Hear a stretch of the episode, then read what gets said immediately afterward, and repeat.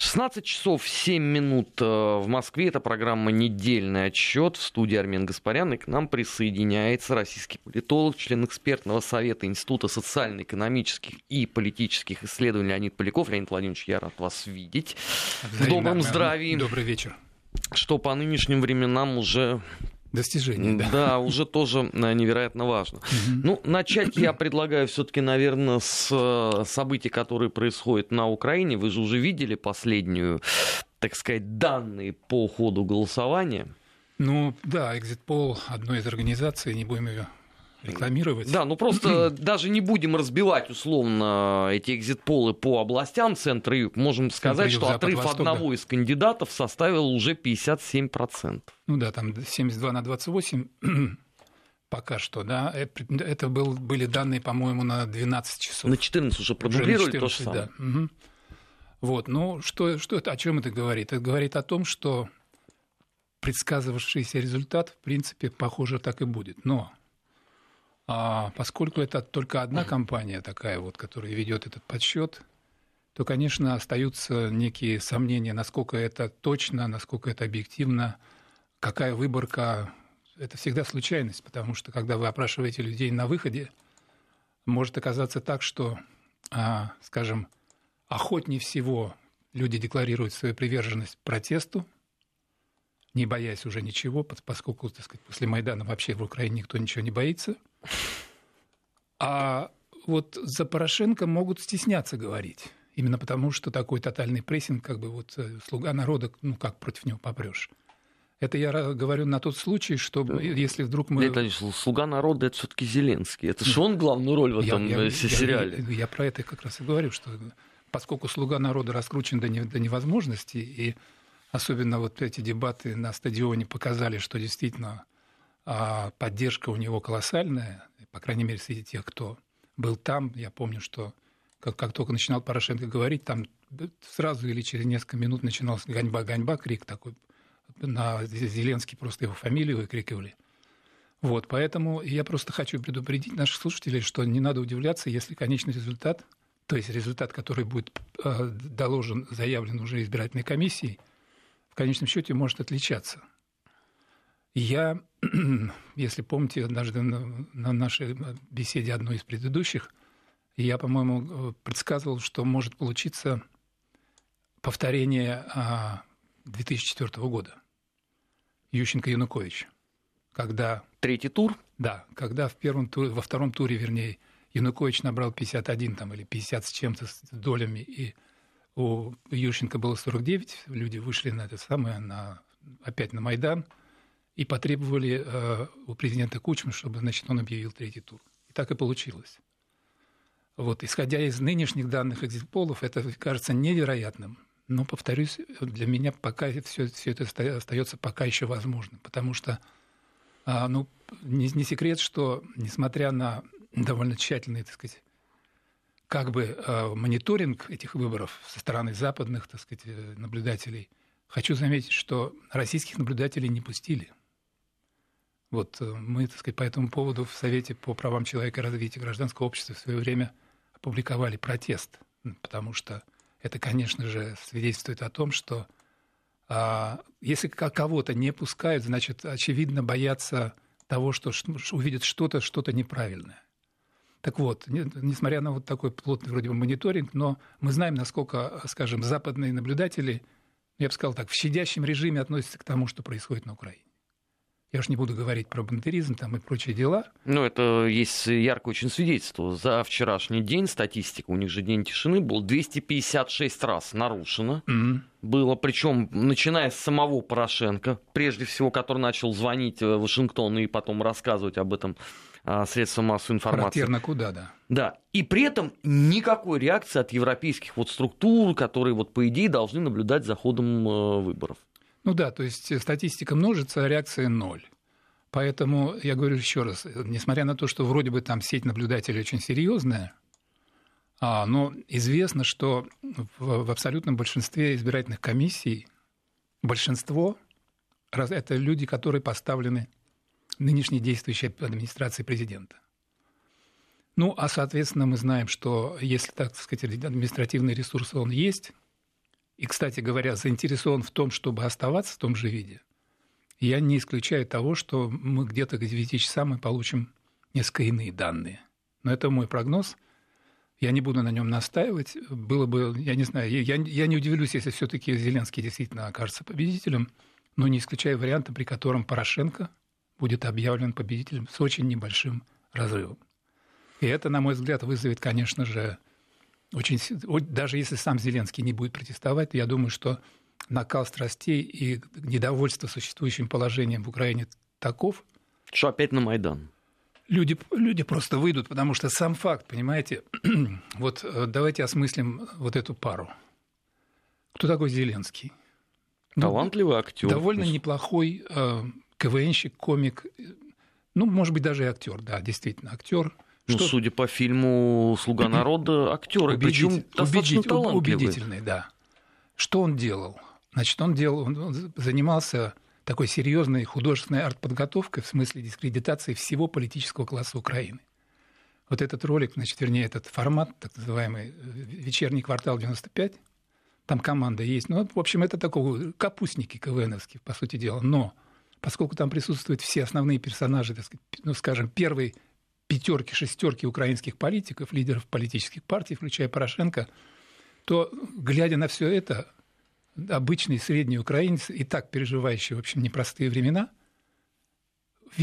настолько, так сказать, увидел всю ничтожность этой элиты, что сам факт того, что значит, вот можно найти человека, как говорит про себя на, на, это, на этих самых дебатах, как про себя сказал Зеленский, я проста людина, я обычный человек. Давайте возьмем на пост, ну, действительно, когда Порошенко говорит, ведь это же главнокомандующий будет. И это президент, в общем, огромной европейской страны, 40, тысяч, 40 миллионным населением, человек, который ни разу, нигде, никогда сказать, не участвовал ни в какой политической жизни, ни в какой управленческой работе. Но это действительно риск. А, в этом смысле, конечно, Порошенко опять же прав, когда он, скажем, использовал такую метафору или там, сравнение. Вы доверите летчику, который первый раз сел за руль самолета, себя и свою семью – или, скажем, вы ляжете под скальпель хирурга, который до этого никогда этим не занимался.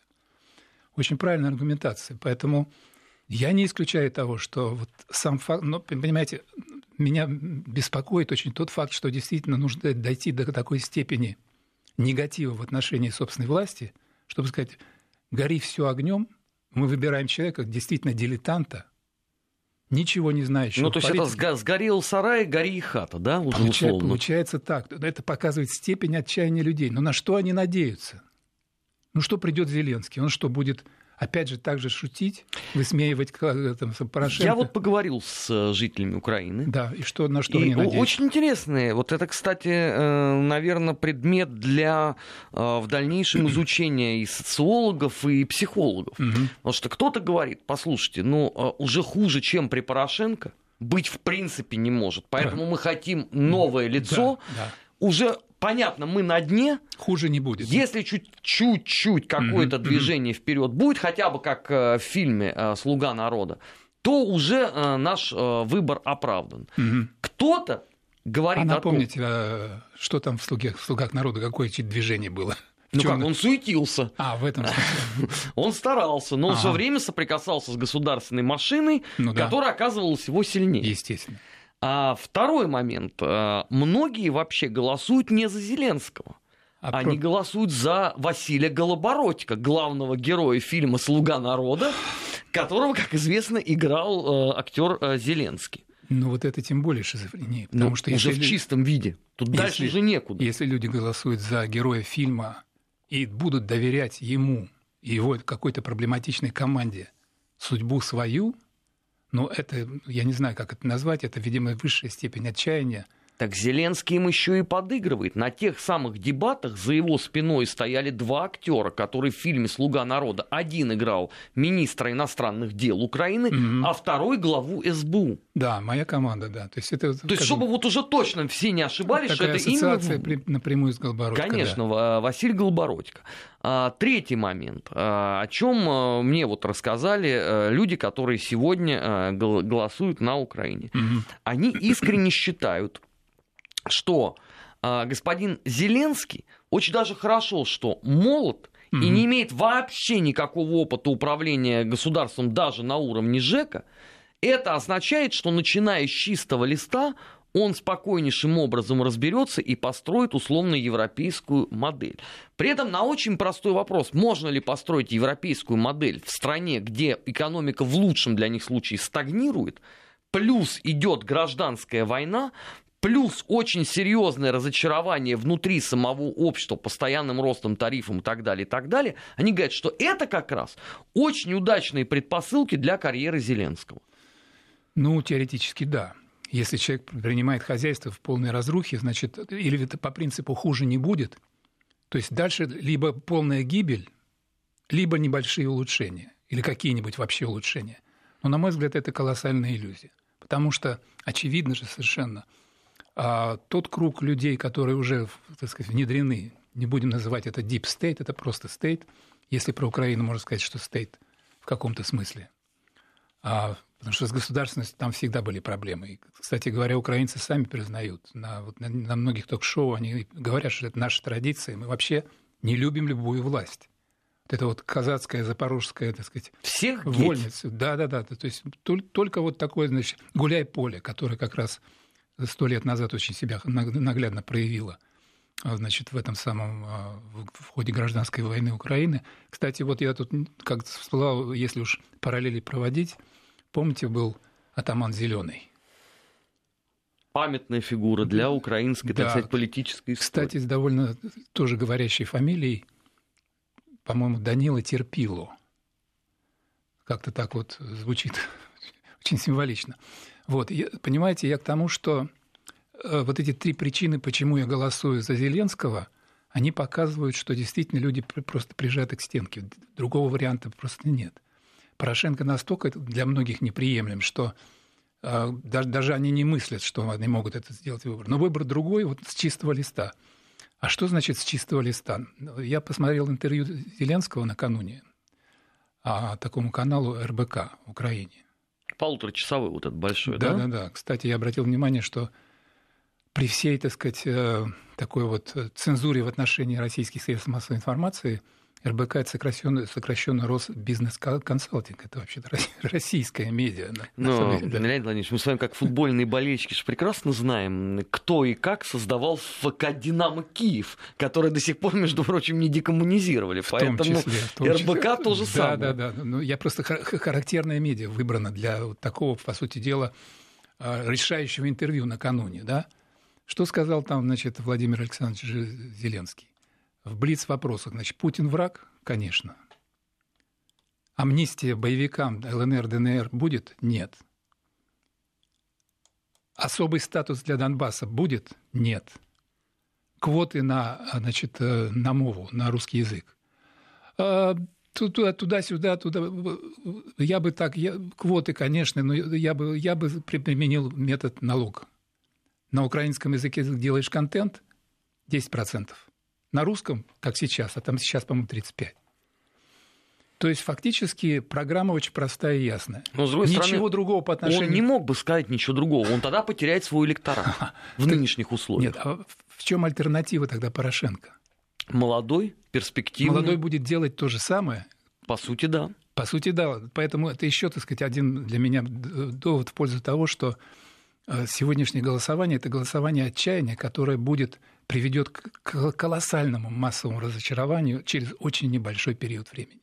Потому что перспектив реальных там просто нет. Ведь надо, надо признать, что если бы у Порошенко были какие-то... Он, он отнюдь ведь не глупый человек. Это человек колоссальным опытом. 30 лет он в серьезной политике и в большом бизнесе. Это человек с умелым маневром. Человек, в общем-то, достаточно хорошо образованный. Он очень прилично говорит на английском языке. Он напрямую общается со всеми лидерами западного мира. То есть, надо, то есть из него не надо делать идиота. Это последнее, кстати, что вот нужно делать, это недооценивать противника. Совершенно верно. Поэтому я, я предположу так.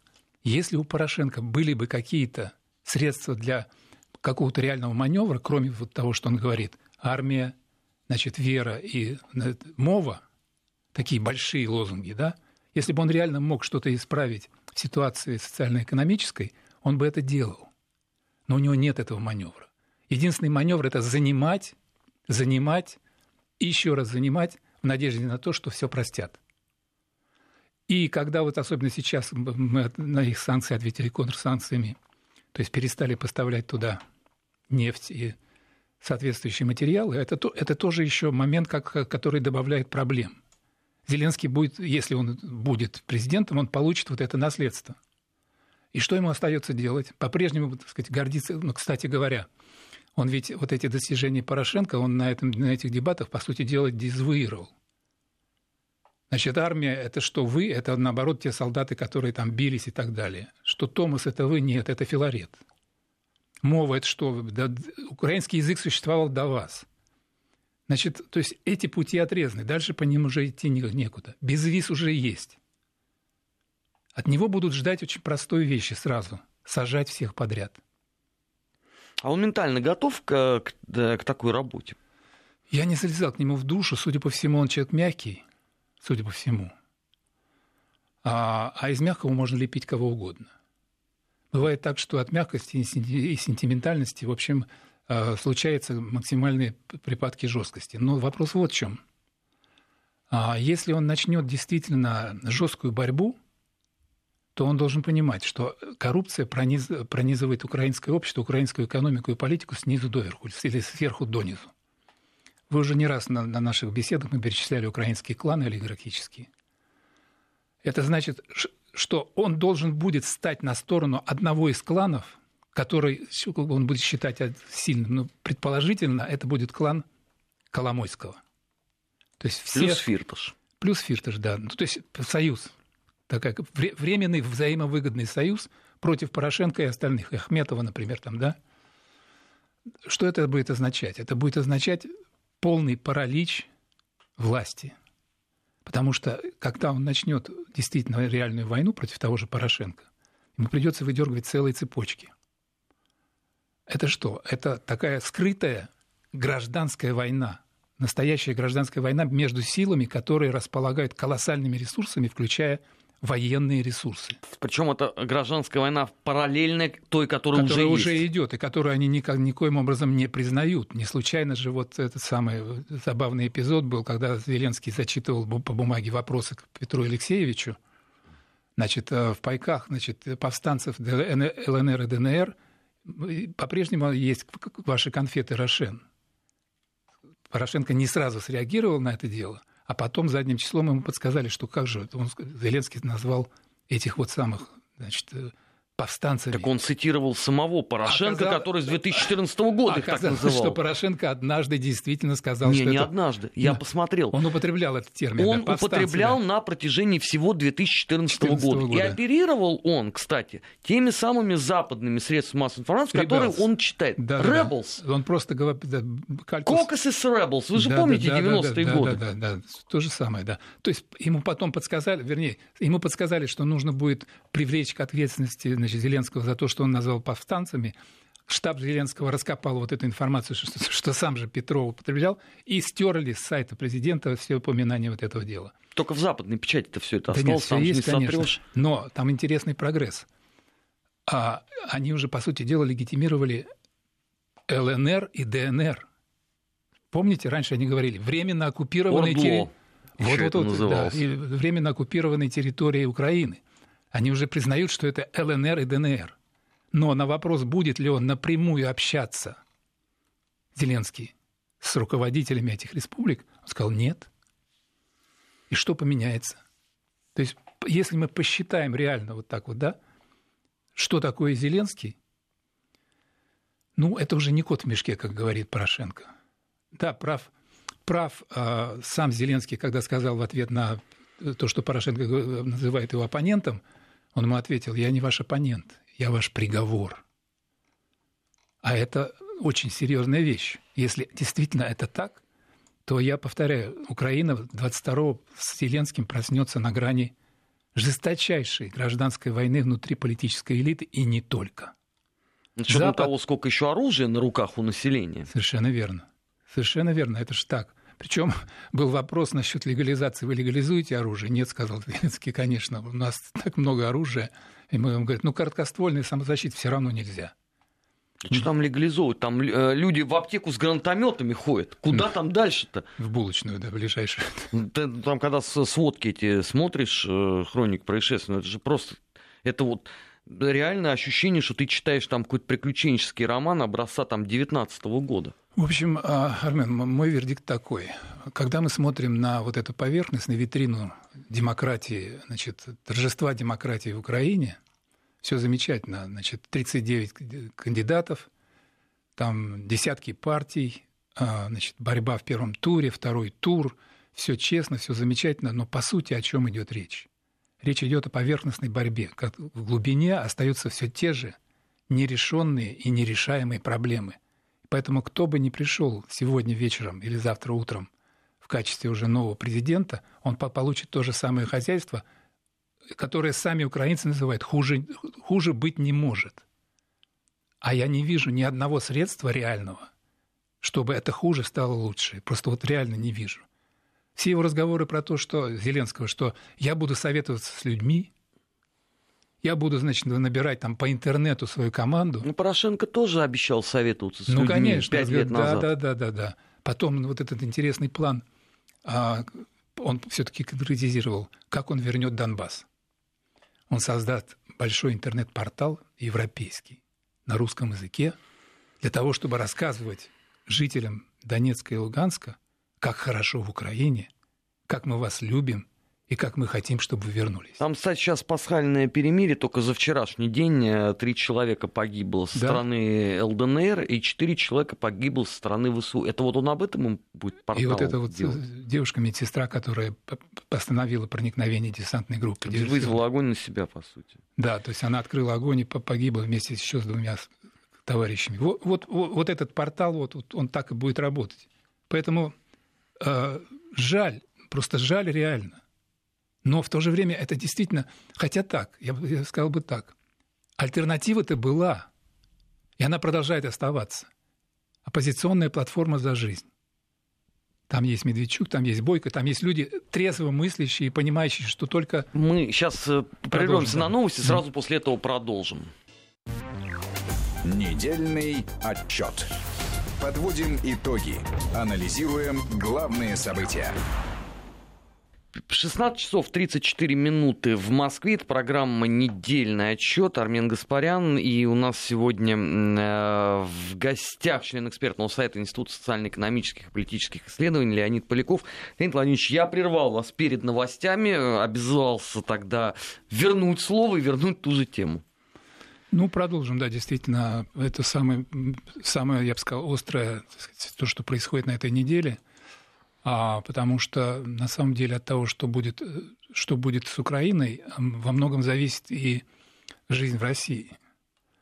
Когда у тебя под боком страна с таким огромным количеством населения, причем население, которое переживает достаточно трудное время, и непонятно, как оно вообще выйдет из этой ситуации – и когда, скажем, а, культ силы, то есть прежде всего вложение в вооруженные силы, в армию, и когда нагнетается вот эта националистическая истерия, и когда Россия позиционируется как враг, и когда постоянно одно и то же говорится, мы вернем Донбасс и вернем Крым, ну, еще при случае часть Россию захватим сегодня, это, да, очередной да, отставной раз, деятель разум, Разумеется, да, так сказать, захватим часть России – Понимаете, я, я, я чего опасаюсь? Эм, нация, которая доведена до, по сути дела, абсолютной безнадеги, припертая к стене, может найти выход, не вся далеко, конечно, но достаточно значительная ее часть, особенно учитывая, какие настроения на Западе Украины, может просто, что называется, инвестировать вот эту свою злость и разочарование, которое наступит неизбежно – в агрессию против того, кого они считают внешним врагом. Вот этого нельзя исключать. Я понимаю, что, так сказать, э, наше руководство предпринимает очень серьезные усилия на эту тему, и, так сказать, в Совете Безопасности э, ведется разработка соответствующих возможных ответов, но надо учитывать, что, скажем, есть еще, так сказать, западные добродетели. помощники, типа там давайте пройдем через Керченский пролив вместе, значит, с кораблями НАТО, давайте поставим Украине еще более, так сказать, опасные виды вооружений, давайте дальше финансировать армию и так далее, и так далее. И я хотел продолжить тему, которую я поднял. Вроде бы безнадега, вроде бы альтернативы нет. То есть Зеленский это от безнадежности. Но на самом деле, повторюсь, есть в Украине нормальные политические силы, пусть в небольшом количестве, пусть они немножко, я бы сказал, дискредитированы тем, что они работали, они были, так сказать, в связке с, э, значит, с Януковичем, репутация которого, понятно, что ниже плинтуса, в том числе и у нас, и по понятным причинам. Но, тем не менее, вот эта платформа «За жизнь» оппозиционная, да, Бойко и так сказать, Медведчук – это люди, которые отважились в момент, когда шла еще, сказать, еще только началась президентская кампания, приехать сюда, в Москву, для того, чтобы искать варианты восстановления хотя бы по минимуму нормальных отношений между Россией и Украиной, для того, чтобы решать в том числе и вопрос Донбасса, этих людей нельзя исключать, так сказать, из э, возможных э, вариантов, которые бы были взаимоприемлемы. И, Мне кстати, кажется, напомню, что... напомню, результат Бойко был очень близок к результату Тимошенко.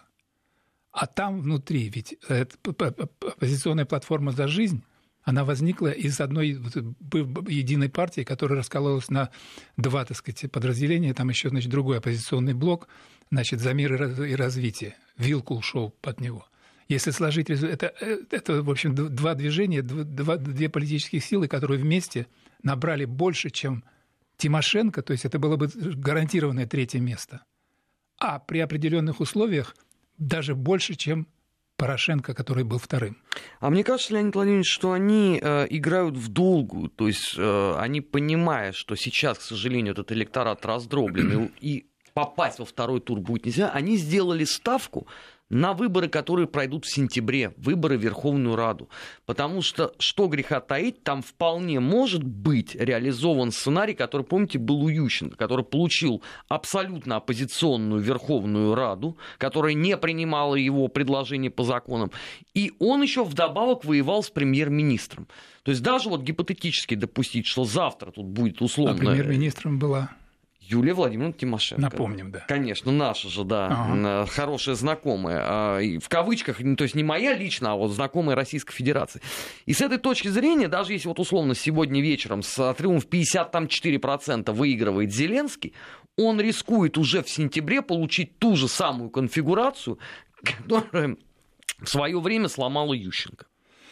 Да, Армен, я не исключаю такого сценария, потому что действительно надо, напомнить нашим зрителям, что вообще говоря, в, в Украине политическая система может быть названа таким. Это президентско-парламентская республика. Это такой, значит, вот кентавр, а, в, в котором, значит, э, президент э, не, не до конца, что называется, контролирует правительство, и у Верховной Рады есть э, довольно сильные полномочия но при том, что в самой Раде должна сложиться какая-то правящая, то есть правящее большинство, коалиция, которая значит, должна присутствовать. Если ее нет, то президент имеет право распускать. То есть там довольно сложная комбинация.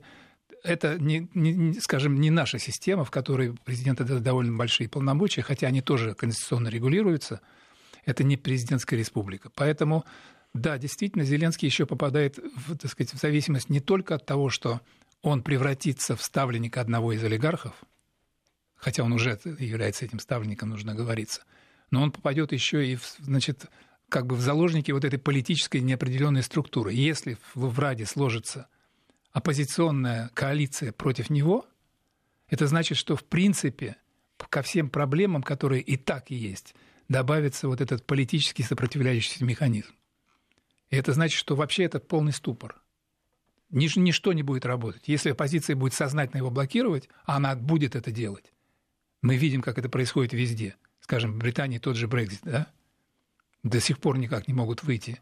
Ну, тем более в Киеве далеко не все э, депутаты от того же блока Петра Порошенко уже переметнулись на сторону победителя. Как а многие обычно. сказали, что мы будем бороться теперь парламентским путем с новым президентом. Конечно, конечно, именно так. Все, Плюс есть... Юлия Тимошенко еще, которая всегда у всех в оппозиции. Разумеется. И там же тот же Лешко, непонятно кто. Хотя Лешко, в общем, похоже, что это тоже в коалиции с, с Коломойским.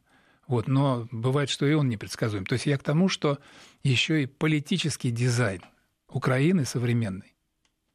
Это не случайно, я себя сам перебью, не случайно появляется идея трансформировать конституционным путем политическую систему Украины в чистую парламентскую республику.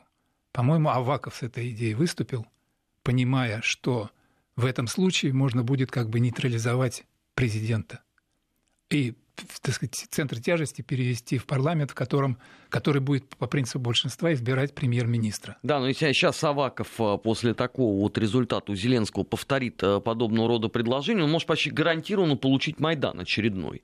Потому что народ скажет, послушайте, мы ходили, два тура голосовали за Зеленского. Да. Мы хотим перемен в стране. Нас категорически не устраивает все то, что происходит. Кстати, Кавакову-то там вопросов тоже не меньше, чем к Порошенко. Кто легализовал все нацистские эти формирования? Разумеется. Кто их вводил э, в структуру МВД? По сути, давая им крышу. А теперь тебе в очередной раз говорят, твой голос ничто, пошел вон отсюда. Мы будем всем решать э, в парламенте. Тем более, что а, все помнят э, знаменитую перепалку и водобросание между Мишико и Аваковым, да? А Мишико, в общем, опять себя проявил. И, и Зеленский уже сказал, что с таким э, бэкграундом, как есть у Мишико, он обязан играть сильную роль в конечно, политике. Конечно, конечно. Так что тут начинается интересная интрига еще и в этом.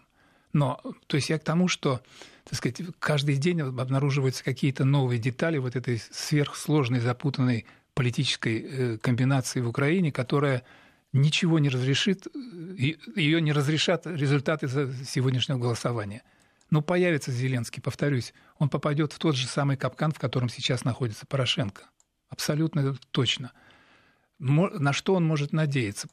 Еще раз попробуем пофантазировать на эту тему. Значит, если он действительно сможет каким-то образом, я не представляю каким, решить вопрос о реинтеграции, так сказать, Донбасса в Украину, что на эту минуту невозможно. Невероятно, да, на мой взгляд. Но если, если у него это каким-то образом получится, если, несмотря на все заявления, что, значит, амнистии не будет, особого статуса не будет, Путин враг, значит, э, статуса, то есть и так далее, значит, все-таки он каким-то образом сумеет я не знаю, повторюсь, это совершенно утопический вариант, но мы просчитываем варианты. Если он сумеет это сделать, если он действительно уговорит ЛНР и ДНР вернуться, значит, вот, вот это единственное, что у него, в принципе, под рукой, вариант, на который он может рассчитывать. А зачем ему возвращение ЛДНР, если он еще начиная с 2014 года обозвал все население Донбасса мразями?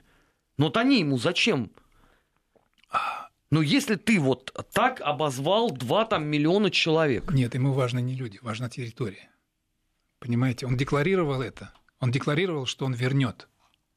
Ну, то есть ему остальная гниющая территория уже не так интересна? А... Со стагнирующей экономикой, с разваливающейся промышленностью, с постоянным оттоком населения. Вот там у него все в порядке. А ему... он там поставит Абрамовича, например, и того же, значит, Мишикова опять привлечет, опять грузинскую команду и так далее. Ну, или все доверит Коломойскому, а Коломойский все разрулит, да, со своим приватбанком и так далее. Ну, я говорю, давайте считать просто варианты, что, на что он может рассчитывать. Потом, значит, он может, очевидно, рассчитывать на то, что, кстати, это большая европейская игра. Обратите внимание, Порошенко получил прием у Меркель и у Макрона, у двух, так сказать, э, супергигантов Европейского Союза, да, конкурирующих, кстати говоря, между собой, да. А Зеленского принял только Макрон. И мне кажется, что здесь есть определенный политический расчет. Между Зеленским и Макроном есть сходство. Макрон, конечно, более опытный человек, финансист, человек, работавший в правительстве, но то он тоже, как черт из табакерки, возник во французских выборах, если помните. Да. да? Когда консерваторы, в общем, просели, когда Марин Ле Пен вышла во второй тур – и когда против нее консолидировано... Она, кстати, проиграла не сильно, 60 на 40, да? Но сам Макрон был выскочкой, очевидно. И мне кажется, что какая-то такая вот ниточка симпатии, может быть, даже общая, и стратегический расчет. Макрон рассчитывает на то, что он перехватит у Меркель позицию патронажа над Украиной. а зачем ему это? Авторитет. А у него своих внутренних проблем нет. Там 23 недели подряд у него Париж крушат. За вчерашний день 180 человек арестовали. Армен, на черта ему сейчас Армен, Украина. Ну, вы, вы рассуждаете как, как избиратель, как человек, который говорит, слушай, посмотри внутрь. Макрон рассуждает как политик, которому важно отвлечь вас от того, что происходит в стране. Потому что он скажет, ребята, мы за Украину демократическую, мы поддержим, мы остановим Россию и так, ну, и так далее, весь этот бред, вся эта риторика. Ну, пять лет уже останавливают, поддерживают. Вот, вот, вот, вот, вот. И потом вообще как бы, смотрите, у нас авторитет какой, там Украина за нами, потому что сейчас очевидно, что Украина за Меркель, поэтому там еще такая игра. Плюс э, интересный вариант с, с Вашингтоном. Заметили, что, в общем, такой, я, я бы не сказал, что там определенная позиция высказана. Трамп определенно ничего не говорит. Но, но чувствуется, что Порошенко в свое время очень сильно прогадал в 2016 году, когда открыто топил за Хиллари Клинтон. То есть все же знали, что Клинтон побеждает, и Порошенко побежал впереди паровоза, значит, заявив, что там уже чуть ли не приветствовал Клинтон. Трамп это помнит. Он не злопамятный, но память у него хорошая – ну, там не только Порошенко, там все отличились. И Аваков, и Турчинов, да. и, собственно, Яценюк, и кто там только не топил. Все да. бежали уже там на, на поклон. Поэтому для американцев это тоже может оказаться достаточно, несмотря на то, что вроде бы как бы свой, свой клиент, и Байден там, помните, заседал, значит, в, в кресле премьер-министра, объяснял товарищам украинским, что им делать. Вот. Но, тем не менее, эта смена тоже может оказаться в интересах Соединенных Штатов. Поэтому фигура Зеленского, она не просто внутриукраинская, она может оказаться еще с точки зрения вот этого международного контекста э, фигурой, которую многие захотят сыграть в интересах своих собственных. Вот на это у него может быть надежда тоже. То есть поскольку Порошенко дискредитирован довольно сильно, и в западных СМИ уже напрямую просто говорят о гигантской коррупции, так сказать, о разочаровании, так сказать, в надеждах на Порошенко, это как бы свежий человек, которого можно поддержать, которому можно что-то такое простить. И в этом смысле он может рассчитывать на дивиденды, э, говоря о том, что, смотрите, у меня такая колоссальная международная поддержка, говоря своим же согражданам, чтобы немножко смягчить проблемы, которые есть. То есть это, это, я бы сказал, это более вероятный вариант по сравнению с тем, что он может вернуть Донбасс. Ну и последнее, что, что в его распоряжении имеется, это надежды на то, что Евросоюз все-таки предпримет а, более решительные шаги по рассмотрению вопроса о принятии в ЕС Украины. Несмотря на то, что никакой готовности нет, что там стандартизация, так сказать, и так далее, и так далее, все это в самом начале. Но он может рассчитывать на то, что поскольку он новая фигура, поскольку у него есть поддержка, ему могут пойти навстречу и уже кроме безвиза предложить действительно э, в течение ближайшего пятилетия прием в состав Евросоюза и рискнут предположить, что даже могут пообещать прием в НАТО. Леонид Владимирович, а, я рассматриваю, насколько сегодня... Грузии, я... вы же помните, сколько всего обещали 10 лет назад? Грузии обещали очень в много. В этом году в очередной раз было сказано, что, ребят, нет, ну простите, вы не созрели ни для Европейского Союза, ни для Североатлантического альянса. Давайте там лет через там N Армен, одну, одну, поговорим. Одну, одну поправку. Если бы Гей был бы, может быть, он бы более, так сказать, хотя вы тоже знаток этого дела. А Грузия с точки зрения Запада недостаточно антироссийская. В 2008 году-то? Не-не-не, сейчас. А, сейчас да? А тогда же им сколько всего обещали? Это само собой. И они ничего не получили не, не, с этого? Это, это само собой. Но поскольку Мишико э, ухитрился такое проделать, что, значит, после него там, я не знаю, сколько еще столетий будут разгребать все это наследие, я к тому, что на весах, во-первых, Украина – это 40 миллионов, Грузия, если мне не изменяет память, 8, стратегическое положение тоже. Конечно, в Грузии можно разместить э, натовские базы, можно, но Украина все-таки лакомый кусок, абсолютно лакомый кусок. Поэтому я не, не, не удивлюсь, если а, программа нового так сказать, президента будет заключаться именно в этом. Любой ценой попытаться уговорить Донбасс на какие-то, значит, шаги в сторону, то есть возвращение, ну, не любой ценой, естественно. Второе, значит... Э, в рамках, скажем. В рамках, да. Второе направление – это добиваться ближайшего решения буквально в этом году, по крайней мере, в виде некого обещания принятия Украины в состав Европейского Союза. И в дальней перспективе тоже обещание о том, что Украина войдет в состав НАТО. Вот карты, с которыми он может играть. Даже если против него получится коалиция вот э, на выборах э, нынешней осенью в Верховную Раду. А картишки не крапленные эти? А кто разберет? Понимаете, как в покере, там скрываться-то придется. Кто может поставить что-нибудь против? На эту минуту нет, а если народ окажется разочарован еще сильнее тем результатом, который э, сам обеспечил на выборах, тогда как? Ну, это уже народ будет как крупье в данном случае. Ну, именно так, Армен. Дело в том, что, понимаете, э, я просто считаю, что, что чтобы любой так сказать, политик, который выиграл выборы, мог бы предложить украинскому народу из, в кавычках, реальных достижений. Вот только это, больше ничего. А, повторяю, самый крайний вариант, еще раз повторю его, чтобы наши слушатели тоже об этом помнили. Нация, доведенная до отчаяния, я не провожу аналогии с Веймарской Германией. Не буду продолжать. Ну, я понял, да. Да, 33-й год э, это не... Это мы слышали, да. Вот. Но нация, доведенная до отчаяния, очень опасна. Очень опасно. Тем более вот при той милитаризации, в принципе, сознания и при ежедневной пропаганде. В Украине на всех ток-шоу, которые я смотрел, присутствует одна и та же мысль это не гражданская война. Это, тот, кто это скажет, это почти преступник.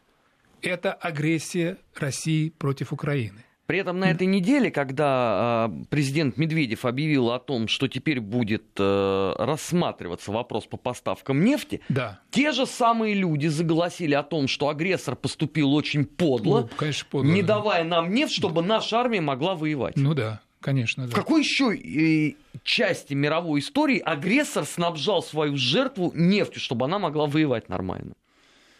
А... Я такой не знаю. Ну, я тоже не знаю, конечно. Поэтому, но повторюсь, дело в том, что это ежедневная пропаганда.